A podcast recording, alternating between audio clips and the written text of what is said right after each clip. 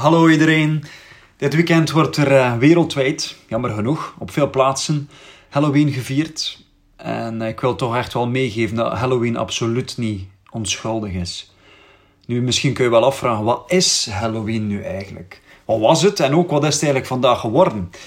Je kunt er nu niet omheen als je ernaar kijkt en, en Halloween ziet. Het is echt een viering van de dood. Je ziet skeletten, zombies, bloed, donkerheid, duisternis en demonische geesten. Als je mij vraagt, dat lijkt toch allemaal niet in overeenstemming te zijn met een heilige en levende God. Nu, wat zegt de Bijbel eigenlijk over deelname aan zo'n soort activiteiten, of het zelfs verkleden, of het vieren, of zo'n pompoen plaatsen, enzovoort?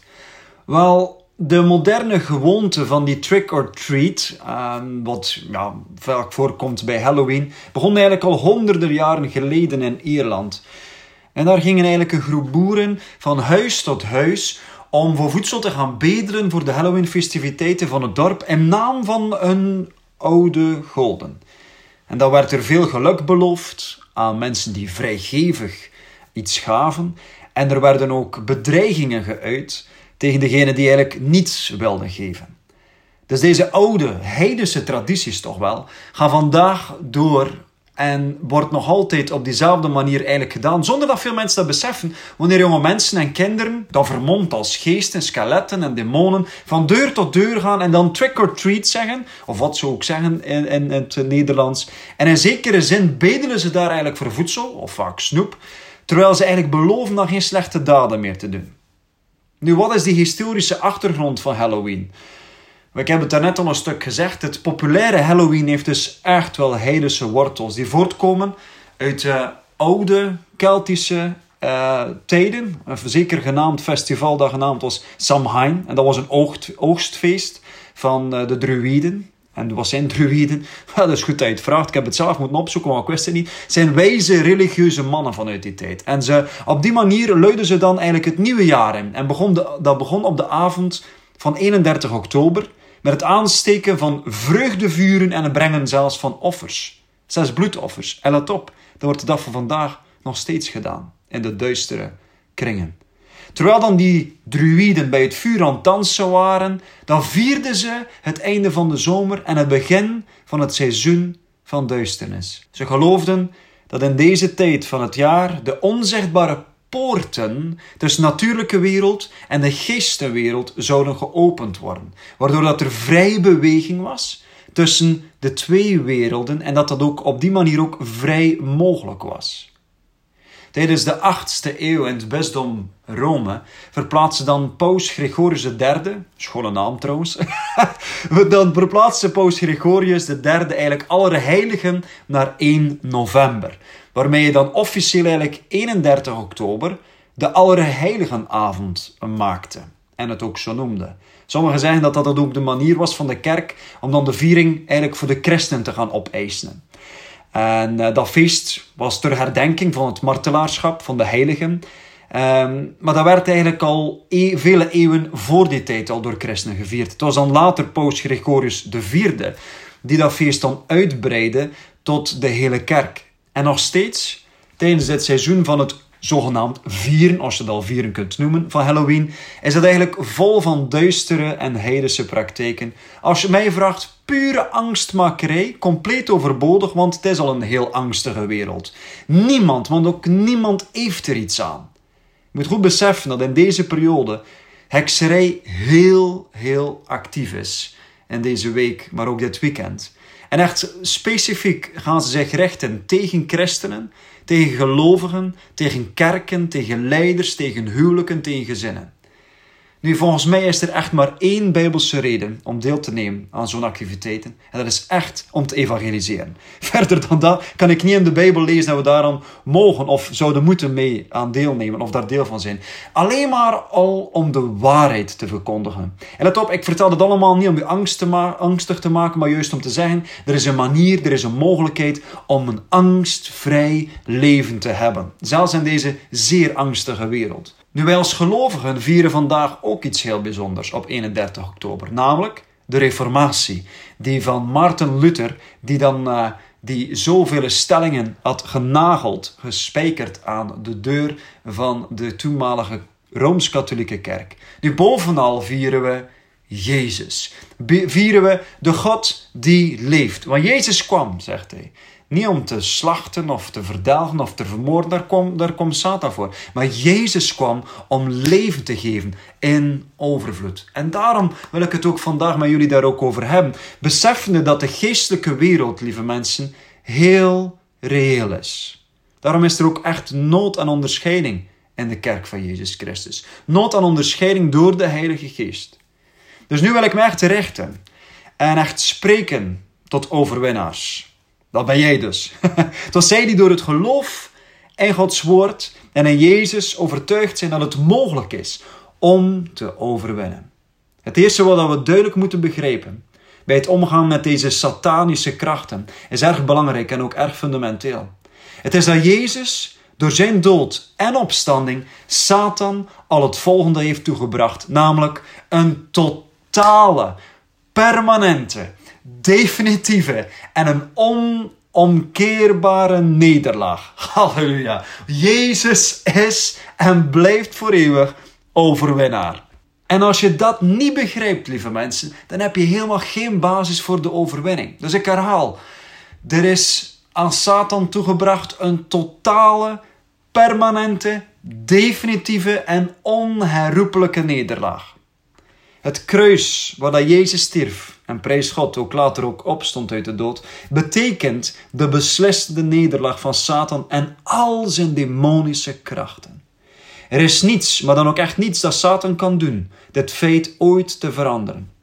Toen dat Jezus stierf, zei hij, het is volbracht. Het is afgelopen.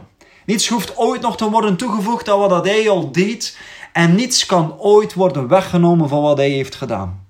Dat wordt op één plaats heel duidelijk vermeld, en dat willen we ook lezen in Colossensen 2, vers 13 tot 15. Nu, er zijn daar heel veel uitspraken waar, je, waar ik vele preken over zou kunnen geven, maar ik wil mij echt maar berichten en een paar bepaalde enkele dingen ook aanduiden. Er staat vanaf vers 13 van Colossensen 2, en hij, God de Vader, heeft u toen u dood was in de overtredingen en het onbesneden uh, zijn van uw vlees, samen met Christus Jezus dus, samen met Hem levend gemaakt door al uw overtredingen te vergeven. Halleluja. En het handschrift dat tegen ons getuigde uit te wissen. En wel dit handschrift was met zijn bepalingen tegen u en mij gericht, lieve mensen. En hij heeft dat, die zaken dus die tegen ons spraken, heeft hij uit het midden weggenomen. Hij heeft het uit de weg geruimd. Die schuldverklaringen zijn weg door het aan het kruis te nagelen. Jezus heeft de schuld voldaan. Het is volbracht. Hij heeft, vers 15, hij heeft de overheden en de machten ontwapend, die openlijk te schande gemaakt. Hij maakte dus een openbaar schouwspel van hem, staat er in een andere vertaling. En daardoor over hem getriomfeerd. Zegenvierende over hem, staat er ook in een andere vertaling. Maar laten we een keer beginnen met de laatste vers. De overheden en machten waarnaar daar ook wordt verwezen, zijn dezelfde als ook diegene die we lezen in Efeziër 6, vers 12. Onze geestelijke strijd, waarvan trouwens ook al de overwinning is behaald, en dus hebben we ook die geestelijke strijd vanuit die overwinning, is tegen de overheden en machten. Niet tegen vlees en bloed, maar tegen de overheden en machten. De verschillende niveaus en orden van Satans rijk. En dat is waar we tegen vechten. Maar we moeten begrijpen dat Jezus al een totale, publieke nederlaag heeft aangericht aan het rijk van Satan. Het woord dat trouwens daar ook wordt gebruikt, ik zei ook, hij heeft gezegevierd, maar in de grondtekst staat er dus getriomfeerd. Nu, maar je moet goed begrijpen, als Paulus dit schreef in de gemeente, naar de gemeente van Colossensen, um, je moet begrijpen wat een triomf ook is. Het maakt deel uit van de cultuur van het Romeinse Rijk. Want toen een Romeinse generaal bijzonder succesvol was in de oorlog, toen hij terugkeerde naar Rome, verkoos de Senaat van Rome hem tot triomf. En in deze triomf werd hij in een wagen geplaatst die door een wit paard werd getrokken. En hij werd dus door de straten van Rome geleid, moet dat voor zien. En alle mensen van Rome stonden langs de straten om hem toe te juichen. En achter hem waren dan alle bewijzen van zijn overwinningen. Heb er ook al een paar keer over gesproken. En in predikingen probeer ik dat ook heel expressief ook te tonen. Vaak als spreek ik dan ook over de geur van overwinning, die op dat moment ook met die vurige, geurige kruiden ook werd verspreid. Om dat ook ja, duidelijk te maken, omdat die overwinningsgeur door ons hele lichaam mag verspreiden. Lichaam, ziel en geest en ook zo naar anderen duidelijk is. Nu, wat waren al die bewijzen van die overwinningen? Namelijk, de heersers en de commandanten die ze hadden verslagen, werden in ketenen achter hem, dus achter die generaal geleid. En daarna werden nog grote aantallen gevangenen achter hem geleid. En in sommige gevallen Zelfs wilde dieren uit de veroverde gebieden. Dieren die soms de Romeinen misschien nog nooit eerder hadden gezien. Wel, dat, lieve mensen, is een triomf. Waar Paulus mee vergelijkt wat Jezus heeft gedaan. Het is niet het winnen van de overwinning. Het is de viering van de overwinning die al is behaald. Daarom wil ik u meegeven de vier O's van Satan, de vijand. Namelijk, de vijand is openlijk tentoongesteld. Hij is overwonnen, hij is ontroond en openlijk over hem gezegevierd. Halleluja.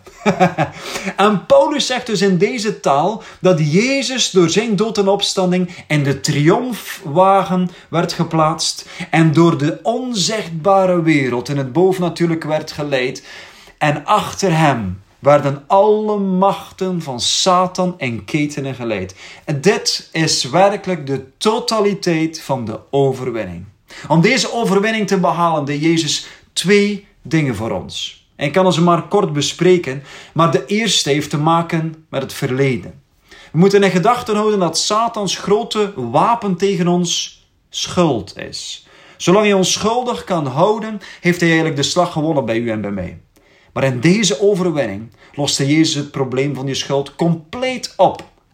Dus met betrekking tot het verleden heeft Jezus het voor ons mogelijk gemaakt om al onze vorige zonden te vergeven. Want er staat, wat we daarnet ook hebben gelezen, hij heeft al onze overtredingen vergeven. Dat kleine woordje alle, alles, alle overtredingen, dat is erg belangrijk. We moeten dus geloven dat elke zonde die we ooit hebben begaan, het is ons vergeven. Als we ook maar één zonde hebben die niet vergeven is, dan is dat een deur die open staat. Wanneer we bewust in zonde blijven leven, of die deur open laten staan, dan is er een open deur die Satan tegen ons kan gebruiken om ons te frustreren, om ons aan te vallen en ons niet effectief te maken. Besef dus, beleid je zonde en weet ze zijn allemaal vergeven in Jezus' naam. Ten tweede, iets ingewikkelder, maar laat ik het eventjes kort zeggen. Jezus heeft de wet van Mozes afgeschaft als middel om gerechtigheid bij God te bereiken. Dus we moeten niet meer aan een aantal dingen voldoen volgens de wet van Mozes, aan de tien geboden, of zelfs wat er allemaal doorheen Gods woord staat van wetten en principes, als, als middel om gerechtigheid bij God te bereiken. Nee. Hij schaft dus echt religie af en komt met een heel nieuw principe, namelijk relatie. Hij heeft dus de wet niet afgeschaft als onderdeel van Gods woord, laat mij dat duidelijk zijn, of als onderdeel van de geschiedenis van Israël. Heeft het niet afgeschaft zoals bijvoorbeeld alle lessen en principes die we leren uit de wet van Mozes, maar hij heeft de wet van Mozes afgeschaft als vereiste om gerechtigheid bij God te ontvangen. zolang de wet de vereiste was, kon Satan ook elke keer dat we gerechtigheid wilden toe-eigenen aan ons, daar ook staan en wijzen op een gebod, of een verordening die we hadden, of die we niet hadden gehoorzaamd, of een zonde dat we hadden begaan, en dan zeggen van ja, uh, heb het recht helemaal niet om te naderen tot God, of tot de vijand te spreken. Dat kon hij dan zeggen tegen ons.